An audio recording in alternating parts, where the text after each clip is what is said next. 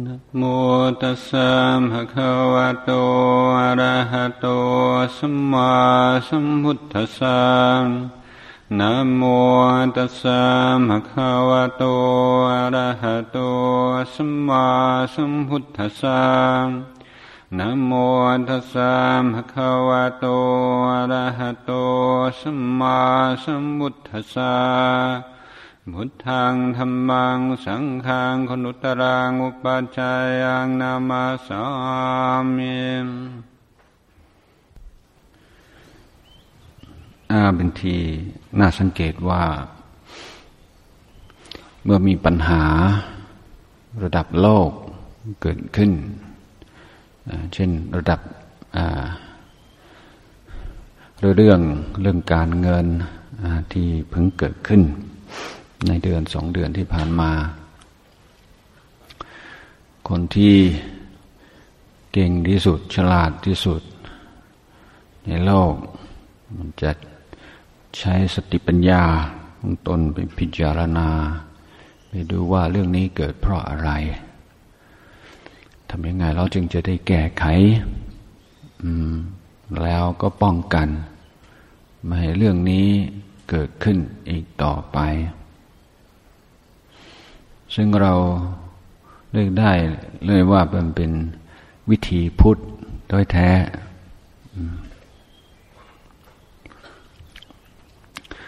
คือถ้าถ้าหากว่ามีสิ่งศักดิ์สิทธิ์ที่ไหน หรือมีผู้ที่มีอำนาจสูงสุด ซึ่งโดลบันดาลทุกสิ่งทุกอย่าง ที่เกิดขึ้นในโลกทำไมจะต้องใช้วิธีอย่างนี้ทำไมจะต้องให้นักวิชาการ มาใช้วิชาความรู้อย่างนี้ ถ้าเราเชื่อจริง ๆ ว่าเรื่องนี้มันเกิดขึ้น เพราะสิ่งสูงสุดต้องการ เป็นศูนย์หนึ่งของแผนการของท่าน หรือว่าจะเป็นไปตามดวงเป็นตน ทำไมเราต้องใช้ความคิดทำไมต้องใช้ความฉลาดในการหาเหตุปัจจัยของปัญหา แล้วก็แก้ที่เหตุที่ปัจจัยพุทธเจ้าท่านท่านสอนว่าทุกสิ่งทุกอย่าง มันมีเกิดมีดับและที่เกิดที่ดับนั้น เพราะมีเหตุมีปัจจัยให้เกิดมีเหตุปัจจัยให้ดับ อันนี้ก็หลักธรรมที่สำคัญ อย่างยิ่ง แต่นอกจากนั้นแล้วที่สำคัญพอๆกันคือความเชื่อว่ามนุษย์เราสามารถที่จะยังรู้เหตุปัจจัยของความเกิดความดับเหตุปัจจัยของความเจริญความเสื่อม เราสามารถปรับปรุงแก้ไขได้ ภายในกรอบที่ธรรมชาติ ให้ไว้ คือไม่ใช่ว่าเราจะแก้ไขทุกสิ่งทุกอย่างได้เหมือนกัน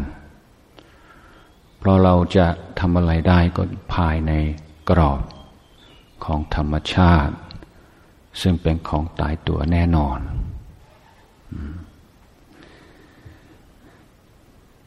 นั้นมนุษย์เรา จะอยู่รอดหรือไม่อยู่รอด ก็อยู่ที่การเชื่อมั่น ในศักยภาพความสามารถของเราจะเรียนรู้จากธรรมชาติ แล้วจะปฏิบัติต่อธรรมชาติในทางที่ดีที่สุด ถ้าหากว่ามีแผนการลึกลับที่ มนุษย์เราไม่สามารถจะยังรู้ได้เราก็ต้องเป็นเหยื่อหรือต้องทำใจกับสิ่งที่เกิดขึ้น แต่ถึงแม้ว่าคนอาจจะเชื่ออย่างนั้นเชื่อคำพีคงตนว่าเป็นอย่างนั้นในชีวิตจริงก็ไม่ค่อยจะยอม ก็ยังมีความเพียรพยายาม ตอนนี้ระบบ การพัฒนามนุษย์ระระบบการแก้ไขปัญหา ระบบการสังสรรค์ สิ่งที่ดีที่งามที่สมควรจะมี เราจะเรียกว่าเป็นระบบองค์รวม ซึ่งแปลภาษาอังกฤษว่า holistic system ทีนี้จะมี ข้อสงสัยขอหนึ่งว่าว่าทุกวันนี้องค์กรลัทธิอะไรต่างๆที่อ้างว่าของตนเป็นระบบองค์รวม นั้นเราจะวิเคราะห์ยังไง เหมือนกับของพุทธหรือไม่เหมือนกันอย่างไร เพราะถูกวันนี้ดูลัทธิต่างๆ ดูปรัชญา ต่างๆ เขาจะชอบอ้างเรื่องนี้บ่อยๆ เรื่องว่าเป็นระบบองค์รวม แต่ระบบองค์องค์รวมที่เห็นทั่วๆไป ก็เพียงแค่ว่ามีข้อนั้นข้อนี้อยู่ในในระบบนั้นเหมือนกัน แต่ว่าสิ่งที่เราต้องพิจารณาให้ดี แล้วเป็นเป็น สิ่งที่จะทำให้เราเห็น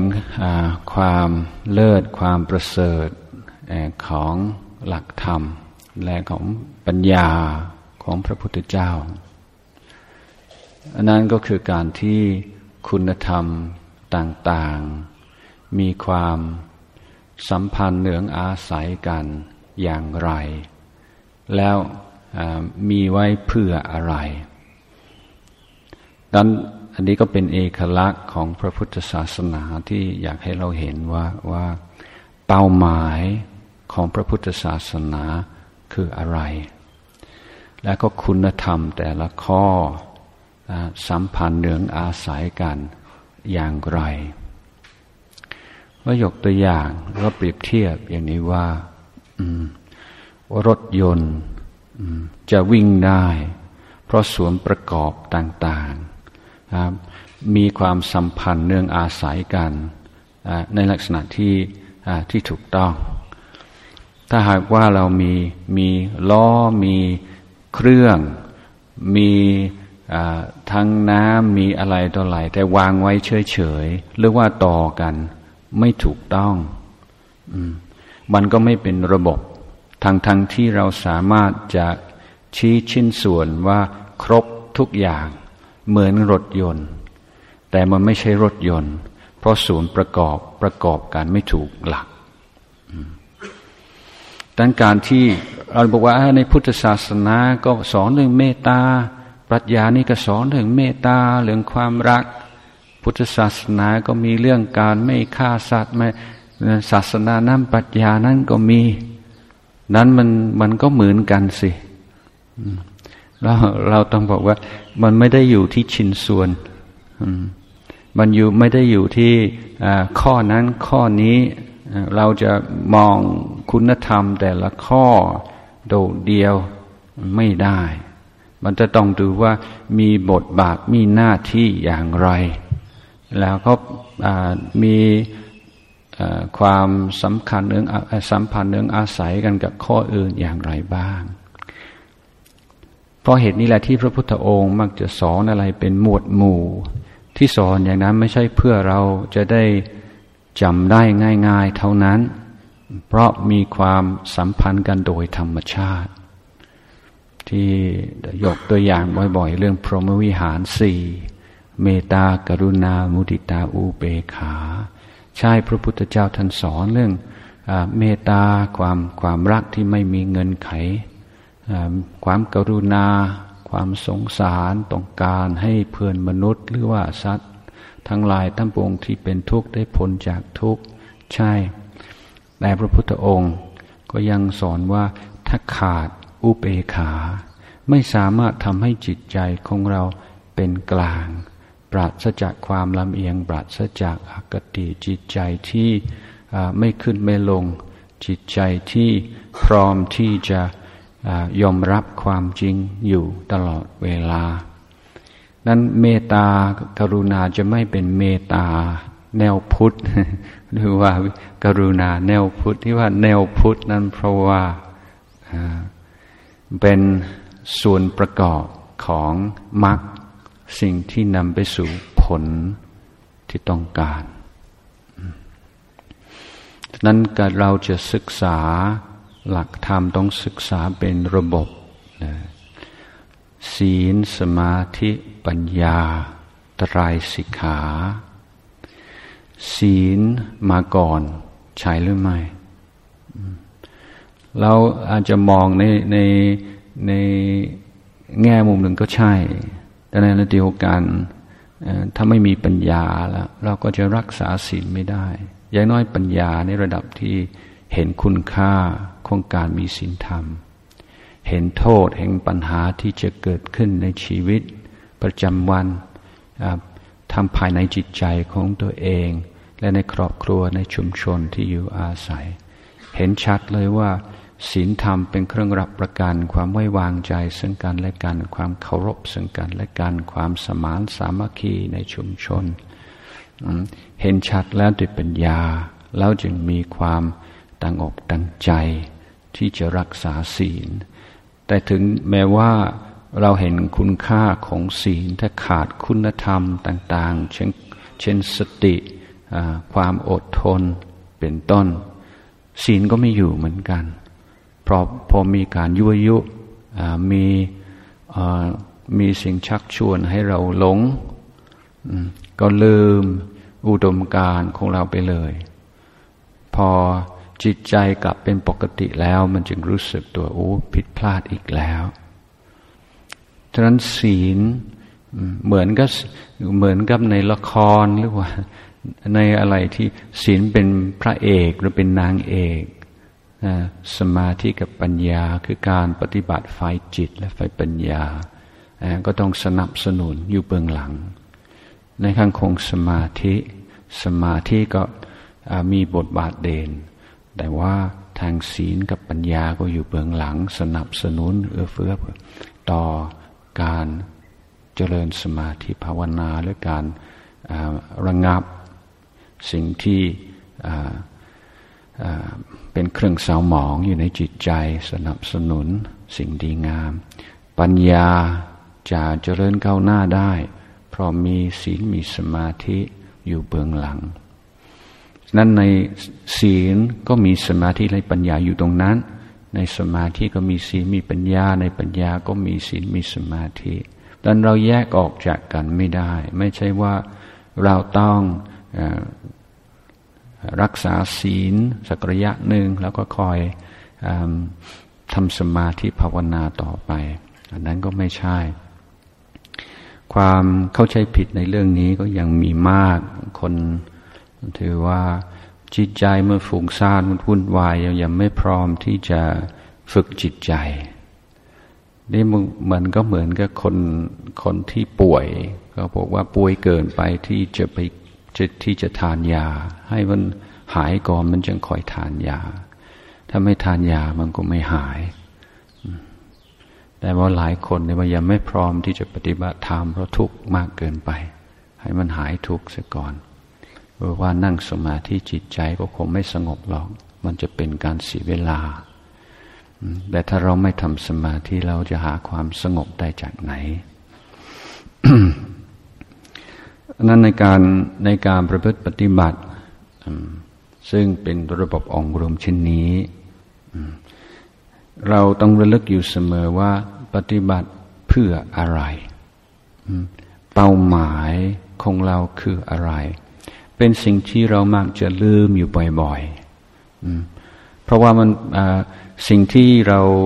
ได้สัมผัสด้วยตาหู จมูกเลี้ยงกายอยู่ตลอดเวลา มันก็ยืนยันความสำคัญของมัน เรียกร้องความสนใจอยู่ตลอดเวลา แต่สิ่งที่เป็นนามธรรม และสิ่งที่เป็นอุดมการณ์หรือเป้าหมาย ก็ไม่มีเรื่องง่ายๆหรือว่าหยาบหยาบมา กระตุ้นเตือนบ่อยๆความกระตุ้นเตือนต้องเกิดจากภายในท่านก็ต้องมีความเริ่มจากภายในนั้นในในทางพุทธศาสนา เราก็ถือว่าความไม่โลภไม่โกรธ ไม่หลง เป็นสิ่งสูงสุด ความ มีความเมตตากรุณา ความมีปัญญา ความบริสุทธิ์ อิสระจากกิเลสเป็นสิ่งสูงสุด นี่คืออุดมการของชาวพุทธเรา ถ้าเรามีอุดมการเป็นเป้าหมายที่ตั้งไว้อยู่ในจิตใจ อย่างมั่นคงแล้ว จะทำให้ชีวิตเราไม่สับสน ทำให้เรามีหลักชีวิต มีหลักตัดสินว่าอะไรควรอะไรไม่ควร ในทุกๆเรื่อง ที่เราสับสน และที่เราเสียเวลา เวลาลงไหลในสิ่งต่างๆ เพราะเราลืมเป้าหมายมันแต่คือข้อนี้ก็ขอให้เราสังเกตให้ดีว่าการตัดสิน ของเราในเรื่องใดก็ตาม ถ้าไม่ตัดสินเพียงตามอารมณ์ที่เกิดขึ้นในในขณะนั้น ถ้าเป็นการตัดสินจริง ๆแล้ว ต้องมีเป้าหมายอุดมการคุณค่าบางอย่างอยู่เบื้องหลัง ยกตัวอย่างง่ายๆเราจะเดินทางไปกรุงเทพแต่ว่าไม่แน่ใจ เรื่องเรื่องทาง ก็ถามผู้รู้ว่าถึงบักทาง ข้างล่างนั้นเลี้ยวซ้ายเลี้ยวขวาถูก ผู้รู้จักทางก็บอกได้ทันทีว่าเลี้ยวขวา เลี้ยวขวาก็เป็นทางไปกรุงเทพเลี้ยวซ้ายเป็นทางไปโคราชฉะนั้นต้องการจะไปกรุงเทพเลี้ยวขวาถูก เลี้ยวซ้ายผิด พูดได้ทันทีไม่ต้องสงสัย ชัดเจน แต่ในกรณีที่เราไม่มีเป้าหมายชัดเจนว่าจะขับรถเล่น ขับรถไปเรื่อยๆถามว่าวันนี้ข้าพเจ้าว่าจะขับรถเล่น ที่ปากทาง เลี้ยวขวาถูกหรือเลี้ยวซ้ายถูกนี่ผู้รู้ไม่รู้จะตอบยังไง มันไม่มีถูกไม่มีผิด ถ้าไม่มีจุดหมายปลายทาง ที่ชัดเจน ในชีวิตประจำวันของเราก็เช่นเดียวกัน ถ้าเราไม่มีเป้าหมายที่ชัดเจน จะตัดสินว่านี่ดีไหมอันนี้ควรไหม เราก็ตอบไม่ถูกดังนั้นมันหมักจะเอาอารมณ์เป็นหลักใหญ่หรือเอาความหวังหรือความกลัว ความกังวลอาจจะอาจจะเอาจะเอาอารมณ์ใดอารมณ์หนึ่ง เป็นที่ตั้งดังการที่เราจะบริหารชีวิตจะบริหารเวลาในชีวิตเป็นไปได้ยาก แต่เมื่อเราได้จัดลำดับความสำคัญ อยู่ในเรื่องต่างๆ โดยเชื่อมโยงไว้กับเป้าหมายชีวิตรู้สึกจะเป็นการประหยัดเวลา ที่ดีแล้วเราไม่ได้ดูเฉพาะว่า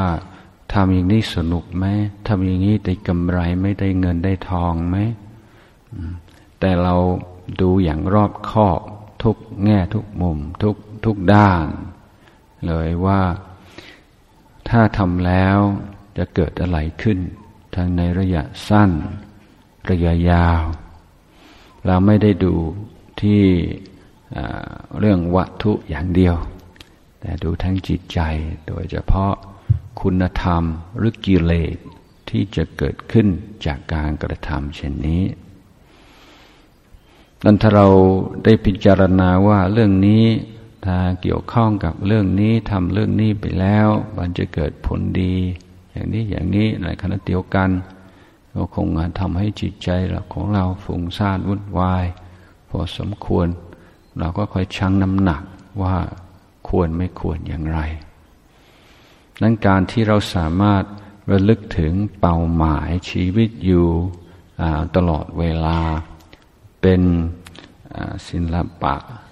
ของหนักปฏิบัติธรรม คือสักแต่ว่ารู้ว่าอะไรอยู่ในใจเราเนี่ยดูใจ รู้ว่าเดี๋ยวนี้ จิตใจเป็นอย่างนั้นเป็นอย่างนี้มันก็ยากอยู่แล้ว แต่ถ้ารู้ใจแต่ไม่ได้รู้ว่าเป็นคุณธรรมฝ่ายกุศล หรือเป็นอกุศลธรรมฝ่ายกิเลส สอดคล้องตรงกับเป้าหมายชีวิตของเรา หรือว่าเป็นอุปสรรคเป็นสิ่งขัดขวาง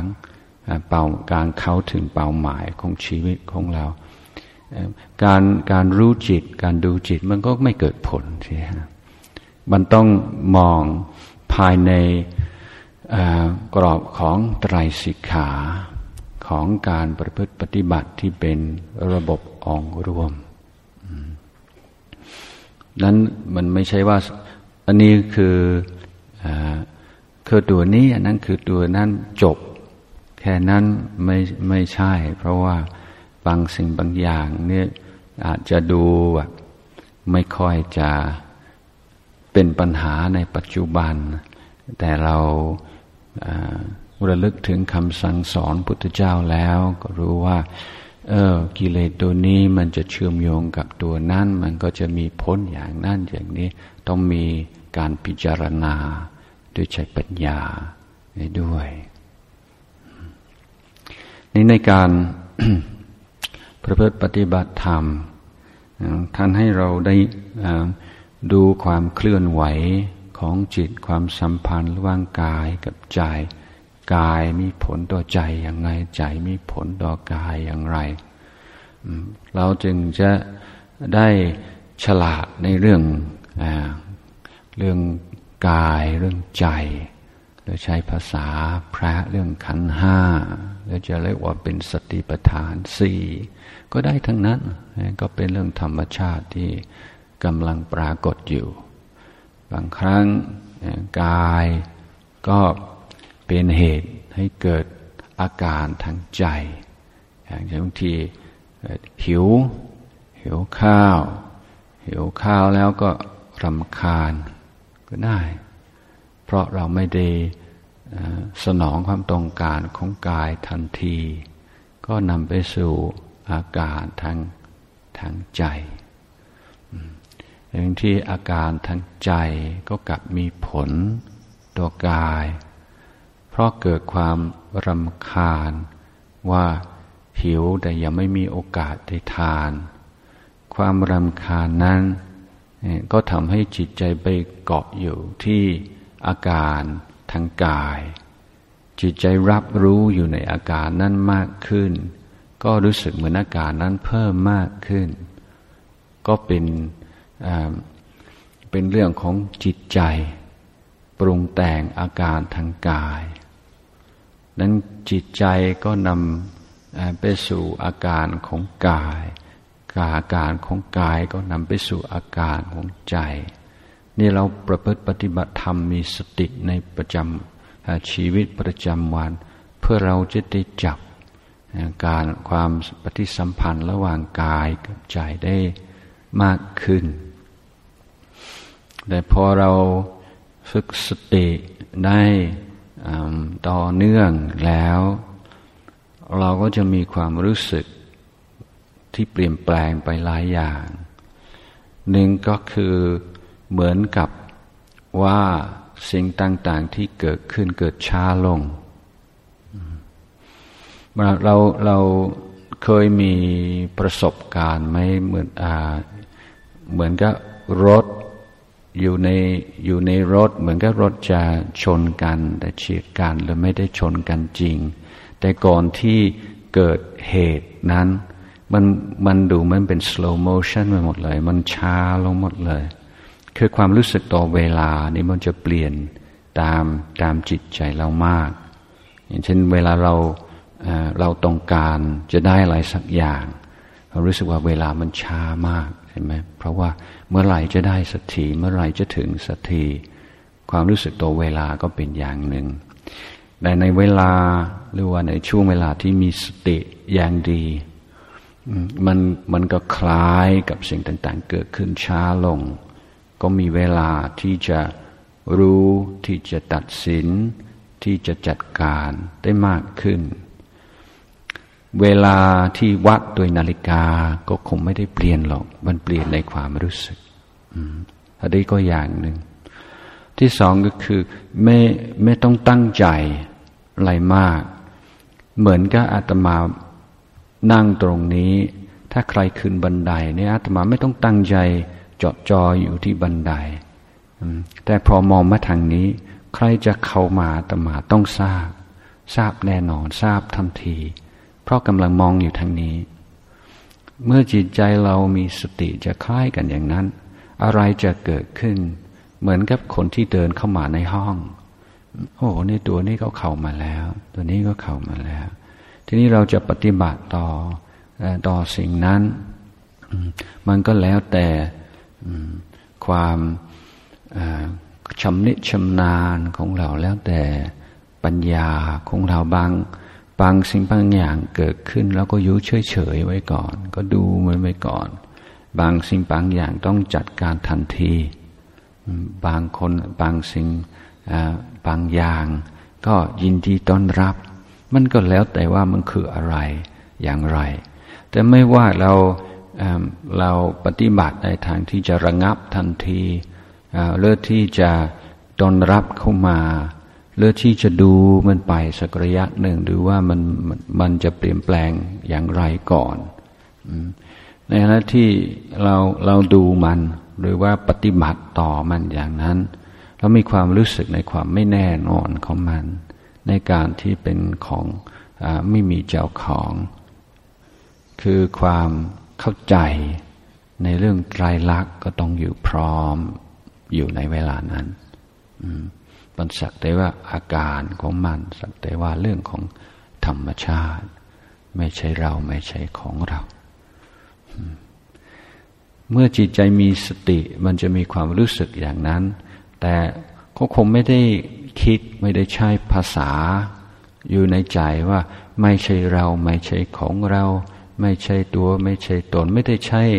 หลักทฤษฎีอะไร แต่หลังจากเรื่องนั้นผ่านไปแล้ว พยายามสรุปว่าในขณะนั้น ความรู้สึกต่อสิ่งนั้นเป็นยังไง ก็สรุปออกมาว่าเออเหมือนกับไม่ใช่เราไม่ใช่ของเรา มันไม่มีเจ้าของมันเป็นอาการตามธรรมชาติเท่านั้น ซึ่งนี่ก็เป็นหลักการอย่างหนึ่งตั้งแต่สมัยพุทธกาลองค์สมเด็จพระสัมมาสัมพุทธเจ้าก็เช่นเดียวกัน พระองค์ได้ทรงตรัสรู้ธรรมแล้วในขณะนั้น จิตใจก็ไม่ได้อยู่ในระดับไม่ได้อยู่ในภาวะที่ใช้ความคิดก็ใช้ใช้ภาษา แต่เมื่อท่านตรัสรู้แล้วท่านก็ทบทวน ท่านก็พยายามคิดคำคิดภาษา คิดทางที่จะสื่อสาร ให้คนอื่นได้มีโอกาสที่จะปฏิบัติตามที่จะเข้าถึงสิ่งที่พระพุทธองค์ทรงเข้าถึง นั้นในในในประสบการณ์ตรงเนี่ยยังไม่มีความคิดยังไม่มีภาษา แต่หลังจากประสบการณ์ตรงผ่านไปแล้ว เราตึงใช้ภาษา เพื่อเราจะได้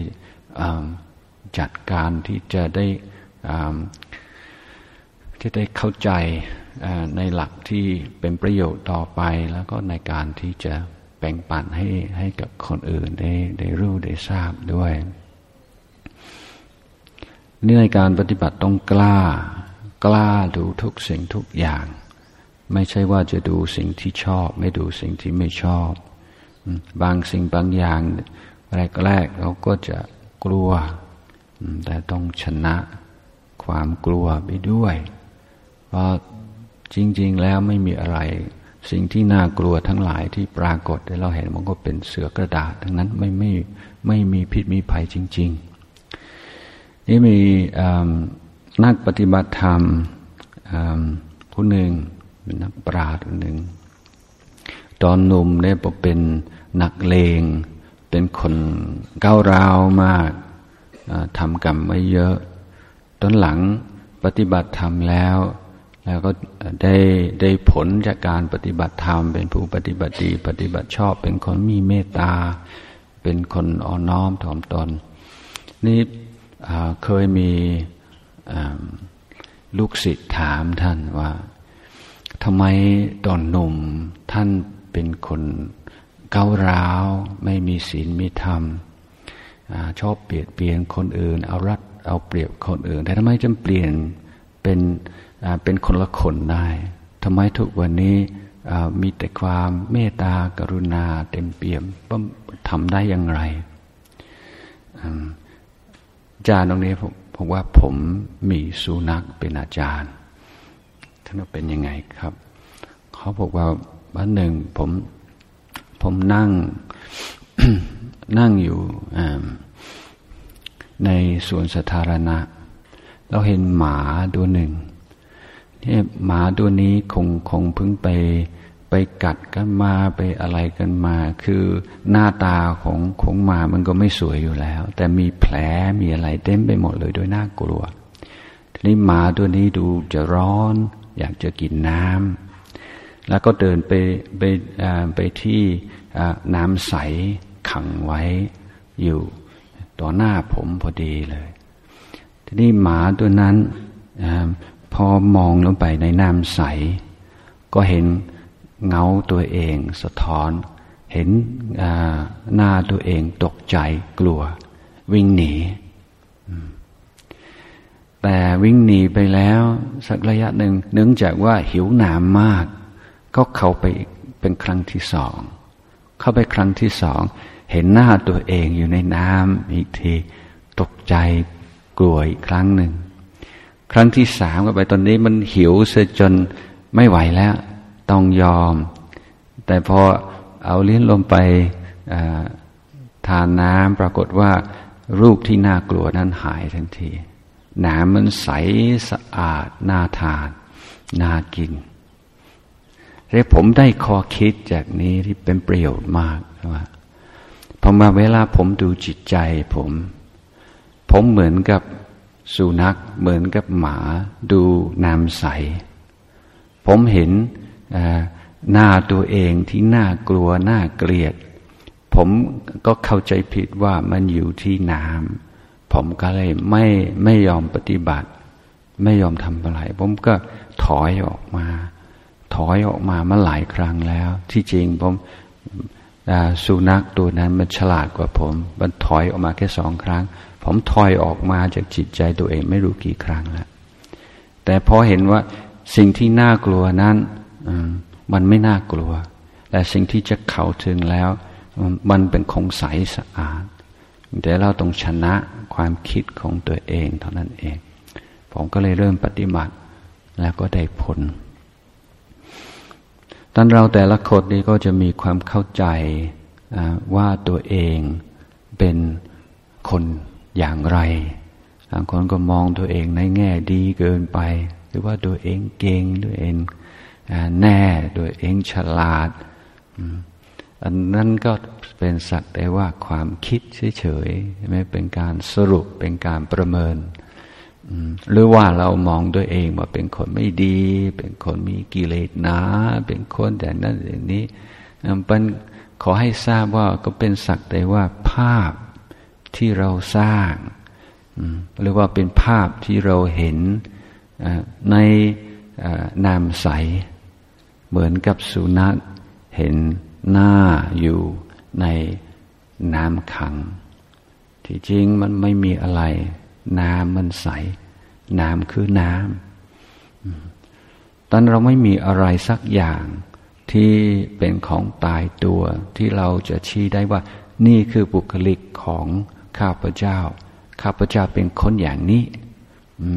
เราไม่ได้ถูกจำกัดกับการกระทำ ในอดีต พระพุทธเจ้าท่านสอนว่ากรรมที่มีผลที่แน่นอนที่เราแก้ไม่ได้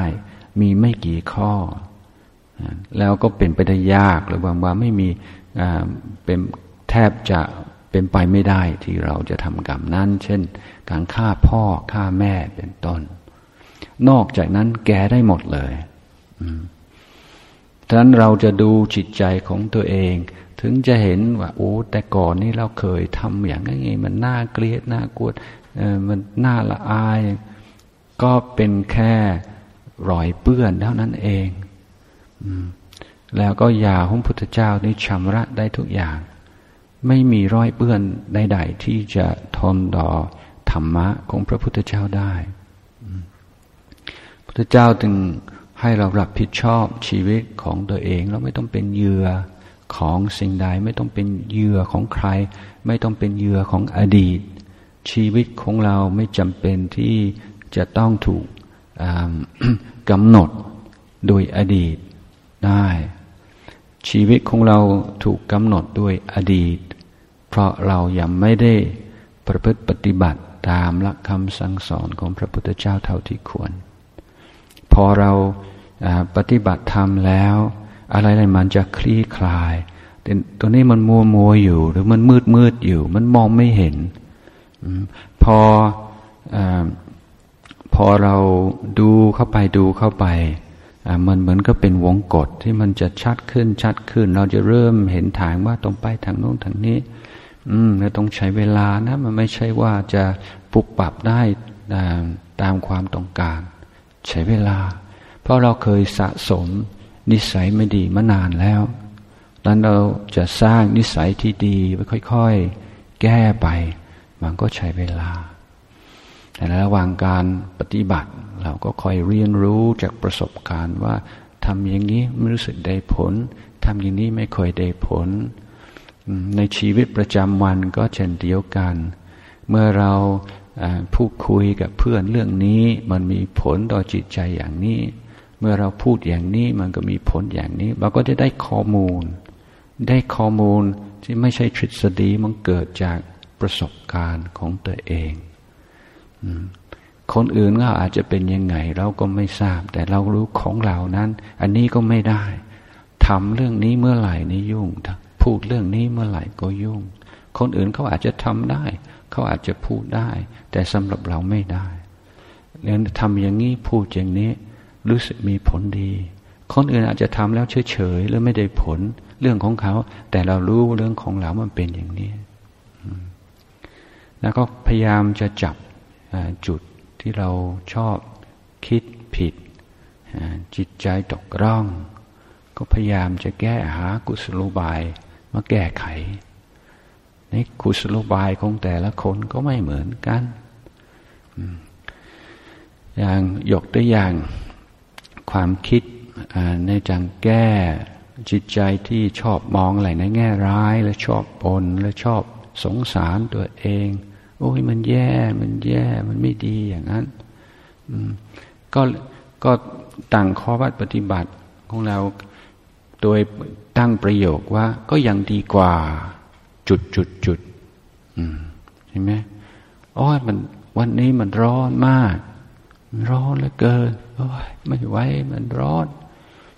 อ่าพอรู้สึกตัวแล้วว่าจิตใจมันตกร่องแล้ว มันบ่นแล้ว ขี้บ่นแล้วแล้วก็ตั้งคำประโยคว่าก็ยังดีกว่าอ้าวก็ยังยังดีกว่าอยู่กลางทะเลทรายเห็นไหม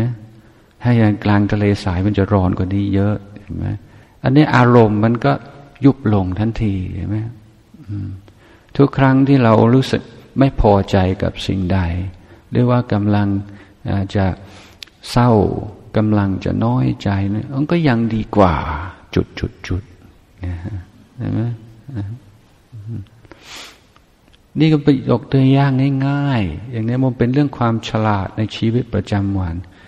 และสิ่งที่น่าสังเกตว่าอารมณ์บางอย่างนี่อู้ถ้าปล่อยในเรื่องใหญ่เลย ทุกทั้งวัน เศร้าทั้งวัน แก้ได้แค่นี้ แค่พอมีสติที่จะคิดว่ายังดีกว่า แค่นี้ก็ระงับได้เหมือนเหมือนกับแสงแดดนี่ร้อนมาก ๆ แต่ต้นไม้ต้นเดียวเนี่ยมีร่มเนี่ยพอที่จะปังได้ไม่ต้องไม่ต้องเป็นป่าแค่แค่ ต้นไม้ต้นเดียวหรือร่มคันเดียวเนี่ยเราเราต้องเรียนรู้แล้วเรามีเป้าหมายว่าทำยังไงเราจึงจะทำหน้าที่ของเราในแต่ละวันด้วยจิตใจเราไม่สาวหมอง ไม่โลภไม่โกรธ ไม่หลง ไม่อิจฉาไม่ไปพยาบาทแล้วก็ค่อยตรวจดูด้วยเอง แล้วก็จะก็จะเห็นแล้วก็จะได้บทเรียนอยู่ตลอดเวลา อยังจะมีใครไหมในโลกนี้ถ้าเขาเกิดมีปัญหาทุกข์ขึ้นมาแล้ว เราจะพอใจไหมเราจะดีใจไหมเราจะเกิดความรู้สึกสมน้ำหน้าไหมถ้านั้นก็หลักผิดหลักธรรมใช่ไหมไม่ว่าใครก็ตาม ถ้าเราระลึกถึงคนนั้นแล้วพอทราบว่าเขากำลังมีปัญหา เขากำลังลำบาก เขากำลังอะไรสักอย่าง และจิตใจของเราพอใจ เราก็ผิดหลักธรรมแล้วใช่ไหมคือเรามีเหตุผลหลายอย่างว่า เขาเคยทำทำเราเสียหาย เขาเคยกลั่นแกล้ง เขาเขาเป็นคนไม่ดี เขาเคยเป็นนั่นอันนี้เหตุผลนี้ไม่ใช่ เรื่องที่ว่าเขาเขารับผลกรรม ไม่รับรับผลกรรมเนี่ยเป็นอีกเรื่องหนึ่ง แต่ว่าสิ่งที่เราต้องรักษาไว้รับผิดชอบไว้ คือบุญและบาปอยู่ในจิตใจ เราเกิดความพอใจในความทุกข์ของคนอื่น แม้แต่นิดเดียว อันนี้ก็ผิดละสำหรับการปฏิบัติธรรมเนี่ยเป็นเรื่องละเอียดแล้วถ้าเราไม่เชื่อมั่นในระบบองค์หลวงพระพุทธเจ้า แล้ว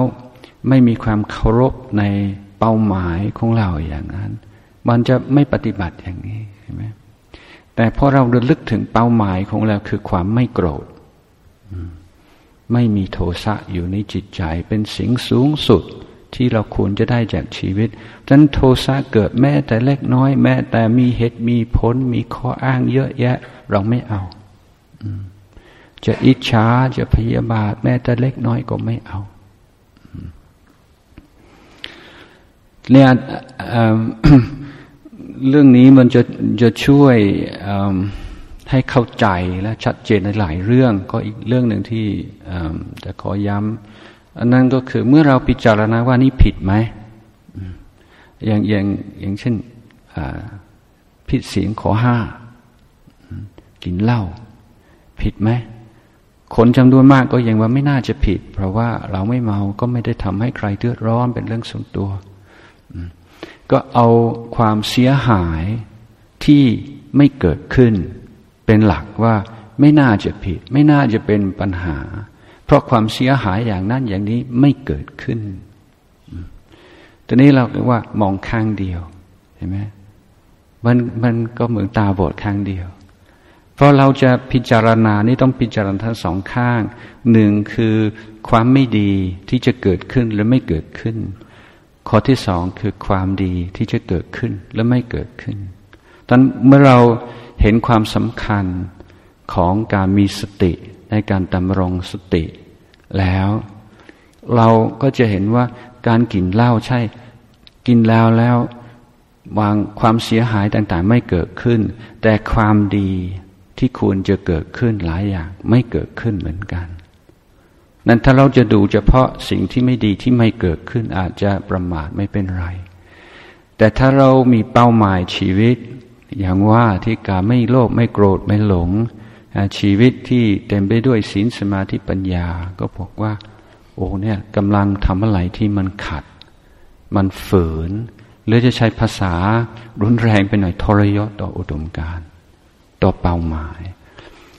เพราะฉะนั้นการระลึกถึงเป้าหมายนี่จะทำให้เราพิจารณาอะไรที่ที่